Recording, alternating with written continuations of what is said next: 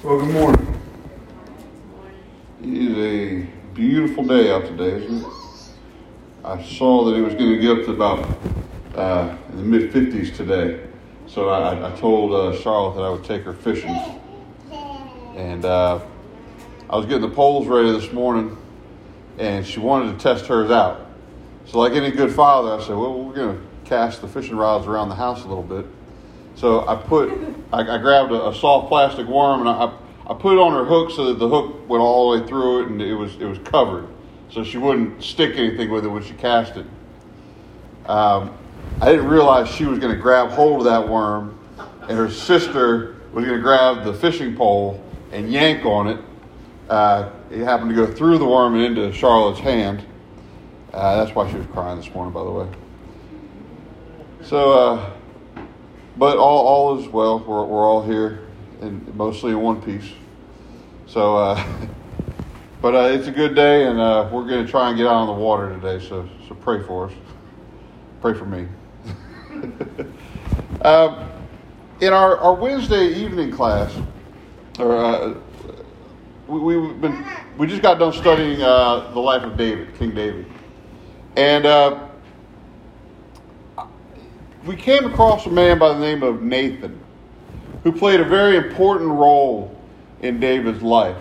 And I thought it was a good idea to go back and take a closer look at the role uh, uh that Nathan played. So, if you would, turn in your Bibles to uh, 2 Samuel chapter 12. 2 Samuel chapter 12. The reason I think it's so important is that we all need a Nathan in our lives, but not everybody can be a Nathan to us. It's important to figure out how we know the real Nathans in our lives, and then those are just complaining. So, 2 Samuel chapter 12, starting in verse 1, and when you found it, if you're physically able, we would ask for you to stand for the reading of God's word. Bear with me, I forgot my glasses again. 2 Samuel, starting in verse 1 of chapter 12. Then the Lord sent Nathan to David, and he came to him and said to him, There are two men in one city, one rich and the other poor. The rich man had exceeding, exceedingly many flocks and herds, but the poor man had nothing except one little ewe lamb, which he had brought and nourished which he had bought and nourished. And it grew up together with him and his children. It ate of his own food and drank from his own cup and lay in his bosom. And it was like a daughter to him. And a traveler came into the rich man who refused to take from his own flock and from his own herd to prepare one of the wayfaring or to prepare one for the wayfaring man who had come to him. But he took the poor man's lamb and prepared it for the man who had come to him. So David's anger was greatly aroused against the man. And he said to Nathan, As the Lord lives, the man who has done this shall surely die. And he shall restore fourfold for the lamb, because he did this trying, or he did this thing, uh, and because he had no pity. Then Nathan said to David, You are the man. Thus says the Lord God of Israel I anointed you king over Israel. I delivered you from the hand of Saul. I gave you your master's house and your master's wives into your keeping, and gave you the house of Israel and Judah. And if that had been too little, I also would have given you much more. Why have you despised the commandment of the Lord to do evil in his sight? You have killed Uriah the Hittite with the sword you have taken his wife to be your wife, and you have killed him with the sword of the people of Ammon. Now, therefore, the sword shall never depart from your house, because you have despised me and have taken the wife of Uriah the Hittite to be your wife. Skip down to verse 13. So David said to Nathan, I have sinned against the Lord. And Nathan said to David, The Lord has put away your sin. You shall not die. Let's pray. Lord, again, we are just so grateful to be in your house. We're grateful for your word. We're grateful for the opportunity to be able to be here and, and open your word to study it and to hear from you. Lord, I pray that you will touch our hearts today. Lord, fill our hearts with the Holy Spirit. Speak to us today as your servants are listening. And it's in Jesus' name we pray. Amen. So, men and women alike, oftentimes you'll see when they, they get a little bit of power, they change, right? You see a, different, you see a difference in them. Uh, it could be somebody that you work with, worked alongside of for years, and then they get promoted, and then they start acting a little bit different, right? They start looking down on people. They start treating people in a way that they hadn't treated them before. Um, I've seen that as a teacher. Anytime I, I, I'm teaching a class and I give somebody in a class a job, a role, or responsibility, they, t- they may take that very seriously and start bossing the other children around because their, ha- their job has to be done a certain way. Power can change people. I want us to look back and remember the way David was before he became king. He was humble. He was working as a shepherd for his father out in the field, tending to his father's uh, flocks. And even after he had gained all of that recognition and fame from slaying Goliath, for years he would still go back and tend to his father's sheep. He was humble that way. He was also loyal. He would go and he'd play the harp for Saul and try and soothe Saul's uh, spirit after God had removed his hand from Saul. He'd play the harp, and on one occasion, Saul actually picked up a spear and threw it at him. Didn't do anything about it. In fact, he came back to play for Saul again. And Saul once again picked up a spear and tried to kill him by throwing it at him. Saul chased David through the wilderness, trying to kill him. And even when David had the opportunity to kill Saul in the cave, he refused. Instead, he cut a little piece of Saul's garment to show him later on, saying, I could have done something. But he didn't. Even when Saul was Saul used to send him up against great armies with very few men, just hoping that David would die in battle. David didn't complain. He went because he was loyal to Saul and he also trusted in God. He trusted God would protect him. Remember when he fell in love with one of Saul's daughters? What did Saul say?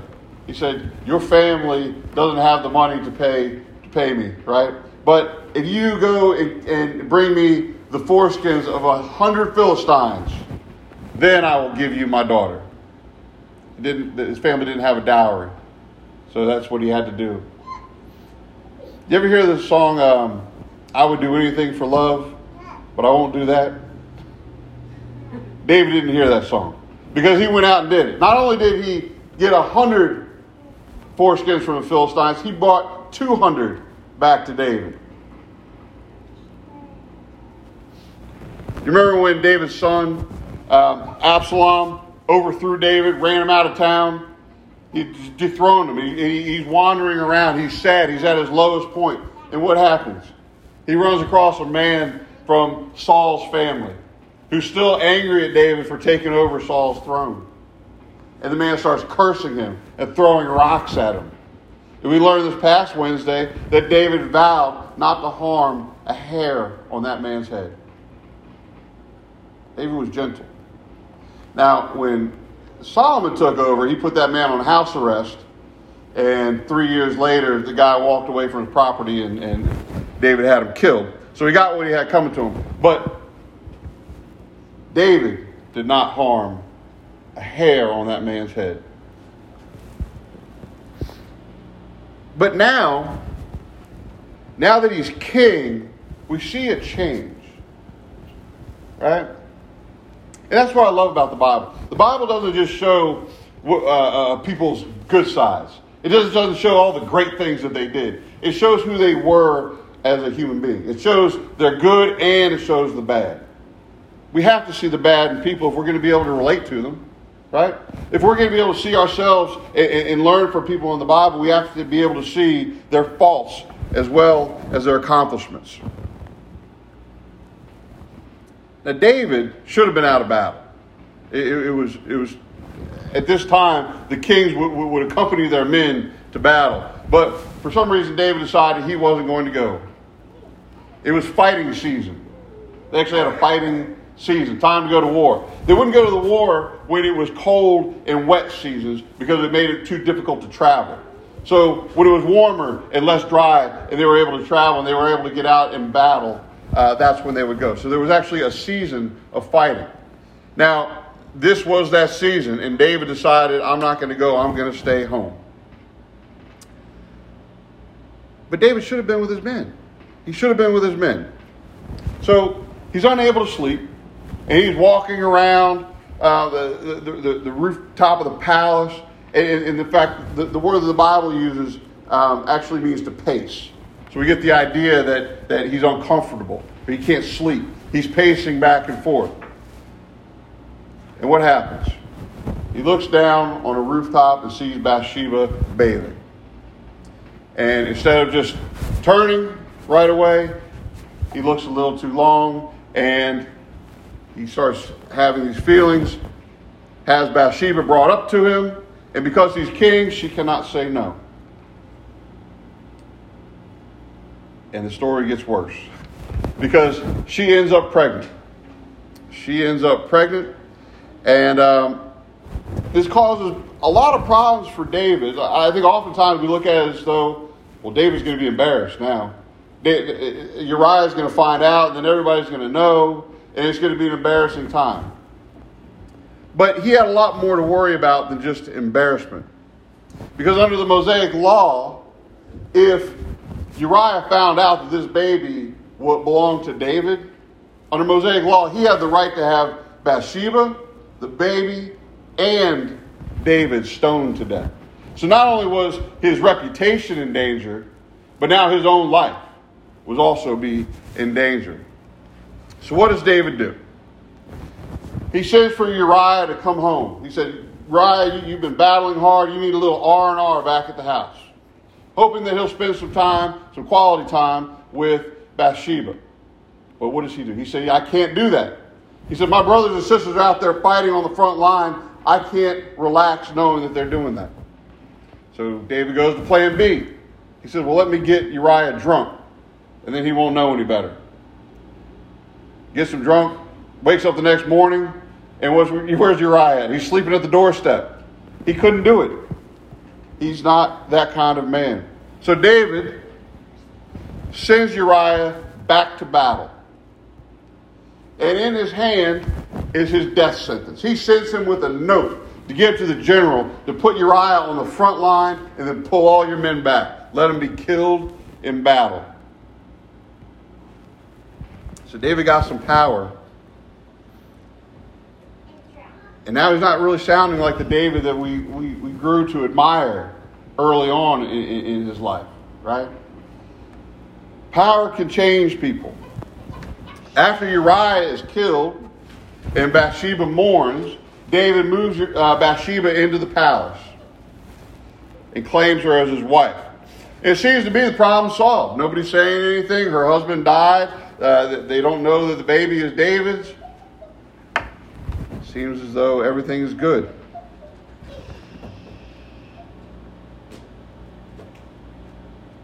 Here's the problem with sin. We may think we sin in private. We may think we do things that nobody knows about. But God sees. God sees every single thing we do. He knows every thought we have. So no matter how quiet you think you've kept things, God knows. And that's a problem for God. God needs to handle David. Because God has put, God's got too much invested in David at this point. That's the lineage of Jesus. He can't just allow David to, to live this way. He needs to have David repent from his sins. So, how is he going to do that? Verse 1 tells us Then the Lord sent Nathan to David. God sent Nathan. I, have said this before. You have two types of people in your life. You have the people that God sends to you, and you have the jokers you let in. Those are the two kinds. Nathan is a man that God has sent to David. We all need someone in our lives that is a Nathan, somebody that's going to correct us, somebody that's going to try, put us back on path uh, towards righteousness, somebody that's going to lead us back to following Jesus, right? It's called rebuking, and we don't like it. Nobody likes being rebuked. Um, nobody likes being told when they're wrong. Uh, even when we know we're wrong, we don't want to hear it from other people. Because, especially believers, we feel that, that, that conviction inside already. And then to have somebody come up and tell you you're still doing something wrong, it hurts. But it's good for us. We don't like it, but we need a Nathan in our lives. Rebuking is something that's supposed to be, um, that we're supposed to be doing for each other. We're supposed to do it. Um, when a body of members, when we see somebody in the body that's straying, we're to eh, confront them. We're to let them know what they're doing wrong. We're to address it with a brother and sister. Proverbs 9, Proverbs chapter 9 says, Do not correct a scoffer, lest he hate you. Rebuke a wise man, and he will love you.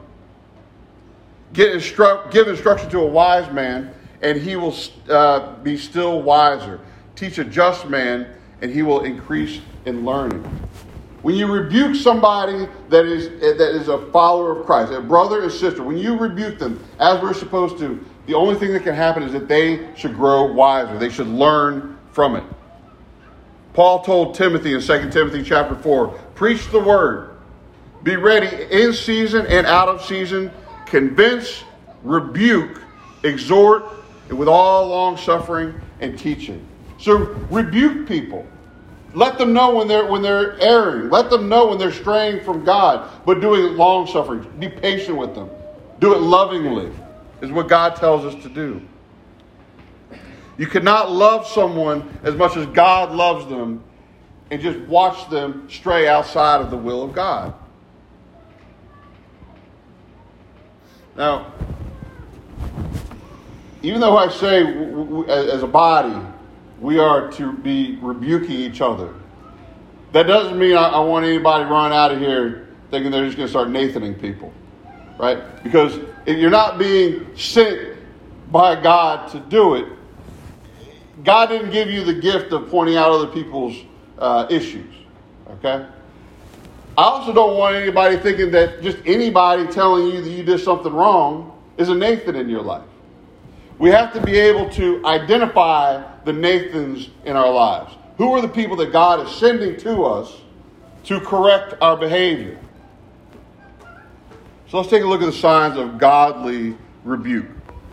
Number one, they have to be somebody you know. Because if I don't know you, I don't care what you think God told you to tell me. If I can't trust you, I don't care what you think God has laid on your heart for me.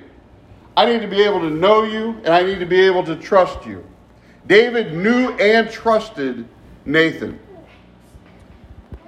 Remember, David's the king. Not just anybody gets to have company with the king. Not just anybody can go up and start talking to the king. But Nathan did. And the king's not just going to listen to anybody. You, you have to be somebody awfully special to the king if he's going to take your word and listen to it. So, how does David know Nathan and why does he trust him? In chapter 7, we find David and he's thinking about his legacy.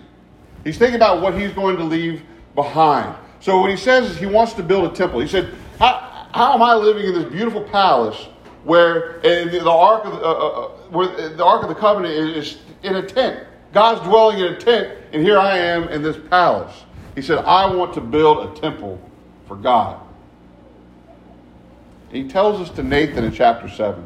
And Nathan says, That's a good idea. I'm with you. I got your back. I'm going to follow you. We need to build this temple. So David knows that Nathan is behind him. Nathan goes home, and God says to Nathan, you need to go back to David and tell him not to build that temple. That's not his responsibility. We're going to leave that for Solomon. We're going to leave that for his son. So Nathan goes back and tells David these things. He says, Leave it to Solomon. So David trusts Nathan because Nathan showed humility in his listening to God. Nathan told David to build it. So he's showing David's support, which we said was one of the reasons that, that David trusted him. But when Nathan heard from God, he humbled himself and said, You know, I was wrong. I told you to go ahead and do it because I, I, I want to be there for you, I want to support you. But I was wrong. God told me I'm wrong. I'm humbling myself before you and before God, and I'm just telling you, don't build it. So now David knows that he humbles himself before the same God that David follows. The problem with most people who think they're a Nathan is they don't ever want to admit when they're wrong. Right? They think they know everything. They think they can they can rebuke you. They, they think they can change what you're doing, but they don't want to look at the mirror. Right? They don't want to change anything about themselves. They, nothing they ever do is wrong. Nathan is proving himself to be a true Nathan, to be a man of God, to be somebody that David can trust. So David has a relationship with Nathan because Nathan showed his support in wanting to build the temple. And he trusts Nathan because he knows Nathan humbles himself and worships God. The second thing we need to look at is what is the goal of the rebuking? Why are you being rebuked? What is the, the outcome? The goal of rebuking, uh, of correcting a brother or sister, is to create self conviction. So, what do I mean by self conviction? Sometimes when people come to us and they say you're doing something wrong, we want to change our behavior because of them, right? Because oh, well, I, I didn't know. I, I, I don't want you looking at me that way. That's not why we change our behavior. We should have conviction from God. That's what needs to change the behavior, and that's what true godly rebuking does. Is it convicts us? We feel that conviction from God. Nathan didn't come to David to try and scare him into repentance. That wasn't his goal. He came to David in private. Right? We don't hear anybody else in that room. He's standing before David and he's telling David the story and he's telling him that you need to change your ways. God knows what you did. You need to turn and repent. He didn't do it to publicly embarrass him, right? To humiliate him in front of a bunch of people. That's not what godly rebuking is. Godly rebuking is done lovingly that would not have been lovingly. He didn't stand chastising David for what he had done. Nathan does what? Tells him a story. Tells him a parable. We, we, we just went over. He said the, the gist of the story is there was this rich man that had a whole bunch of flocks, had a whole bunch of sheep. And then there was a poor man that just had one little ewe lamb that he bought and he raised and, and, he, and he let it eat from his plate and he, and he, and he gave it drink from his cup. And he raised it and loved it as though it was one of his own daughters. And then some stranger comes into town, and the rich man wants to feed him a meal. And instead of looking at all of his flocks, he takes that poor man's one little ewe lamb, butchers it, and serves it to this man. And it's a picture of David because we look at David and all of his wives and all of his concubines. Instead, he took Uriah's ewe lamb, the one that he loved, the one that he protected, the one that he was uh, doing things for. David took her. So, David, the, the, the, parable makes David mad, and David says, Well, that man, as surely as I live, as surely as God lives, that man is going to die. We're going to have him killed, and that man is going to pay back four times what he took, fourfold. And Nathan says, I used to read this as Nathan saying, You're the man. You're the one. But I don't think that's the way Nathan said it. I think Nathan said, You are that man. You're the one. You're the one that God's speaking of in this parable. Because Nathan allowed David to feel the godly conviction, David confesses in verse 13. He says, I have sinned against the Lord. Godly rebuke, like we see here with Nathan, is loving. It's a loving rebuking. It's not in your face. It's not threatening. It's not judging. It's not disrespectful. It shows that you care that the per- about that person and you care about their walk with God. So, to know that it is true godly rebuking, it should be somebody that you know and that you trust. And it, it, it should, uh, godly rebuking should, should, should draw up conviction inside. And it should be done in a loving way. The third way that you know if the rebuking that you're receiving is from a true Nathan is a real Nathan will always remind you that you're forgiven. It's easy to point out people's flaws. It's easy to show somebody where they messed up. It's easy to tell somebody they're not living right. Even lost people can do that all day long, right? How many times do you see somebody at the grocery store point out something that you're doing wrong? Oh, I can't believe they got 14 items in a 12 item line, right? People just nitpick each other all the time, but it's not godly. It's not from God. But look at what Nathan does. Look at what he tells David in verse 13, the very end of 13. He says, The Lord has put away your sin, you shall not die. That's the difference. That's the difference in somebody that's just complaining and pointing out everybody's faults, and they don't want to look at their own mirror. They want to, don't want to admit any of their own faults. And, and Nathan, that's the difference. A real Nathan will remind you that you're forgiven. A real Nathan will remind you that God sent his son to die on the cross and shed his blood to pay for our sin debt. And that if you repent and turn to him and welcome him into your heart, you won't die either. We all need Nathans in our lives. But we need to make sure that we are following the right Nathan. We're listening to the right Nathan. Not all rebuking comes from God. So I think if, we look at these three things and we, we apply them to the people that are, are rebuking us, we'll be able to tr- truly see and hear from God. Let's pray. Lord, we're so grateful for, for you. We're so grateful for your word. We're grateful for David and Nathan in, in the, the um, what we can learn from them. Um, Lord, it's, it's hard sometimes to know who to listen to. Lord, you put people in front of us, you put people in our lives that you use to guide us and direct us uh, back to you. Uh, Lord, I pray that you'll give us the wisdom and, and, and the sight to uh, recognize these, these, these saints that you've put in our lives. Lord, we ask that you'll be with us today and, and go with us as we um, depart. Uh, Lord, keep us safe. Allow us to feel your love and allow us to share that love with others. And it's in Jesus' name we pray.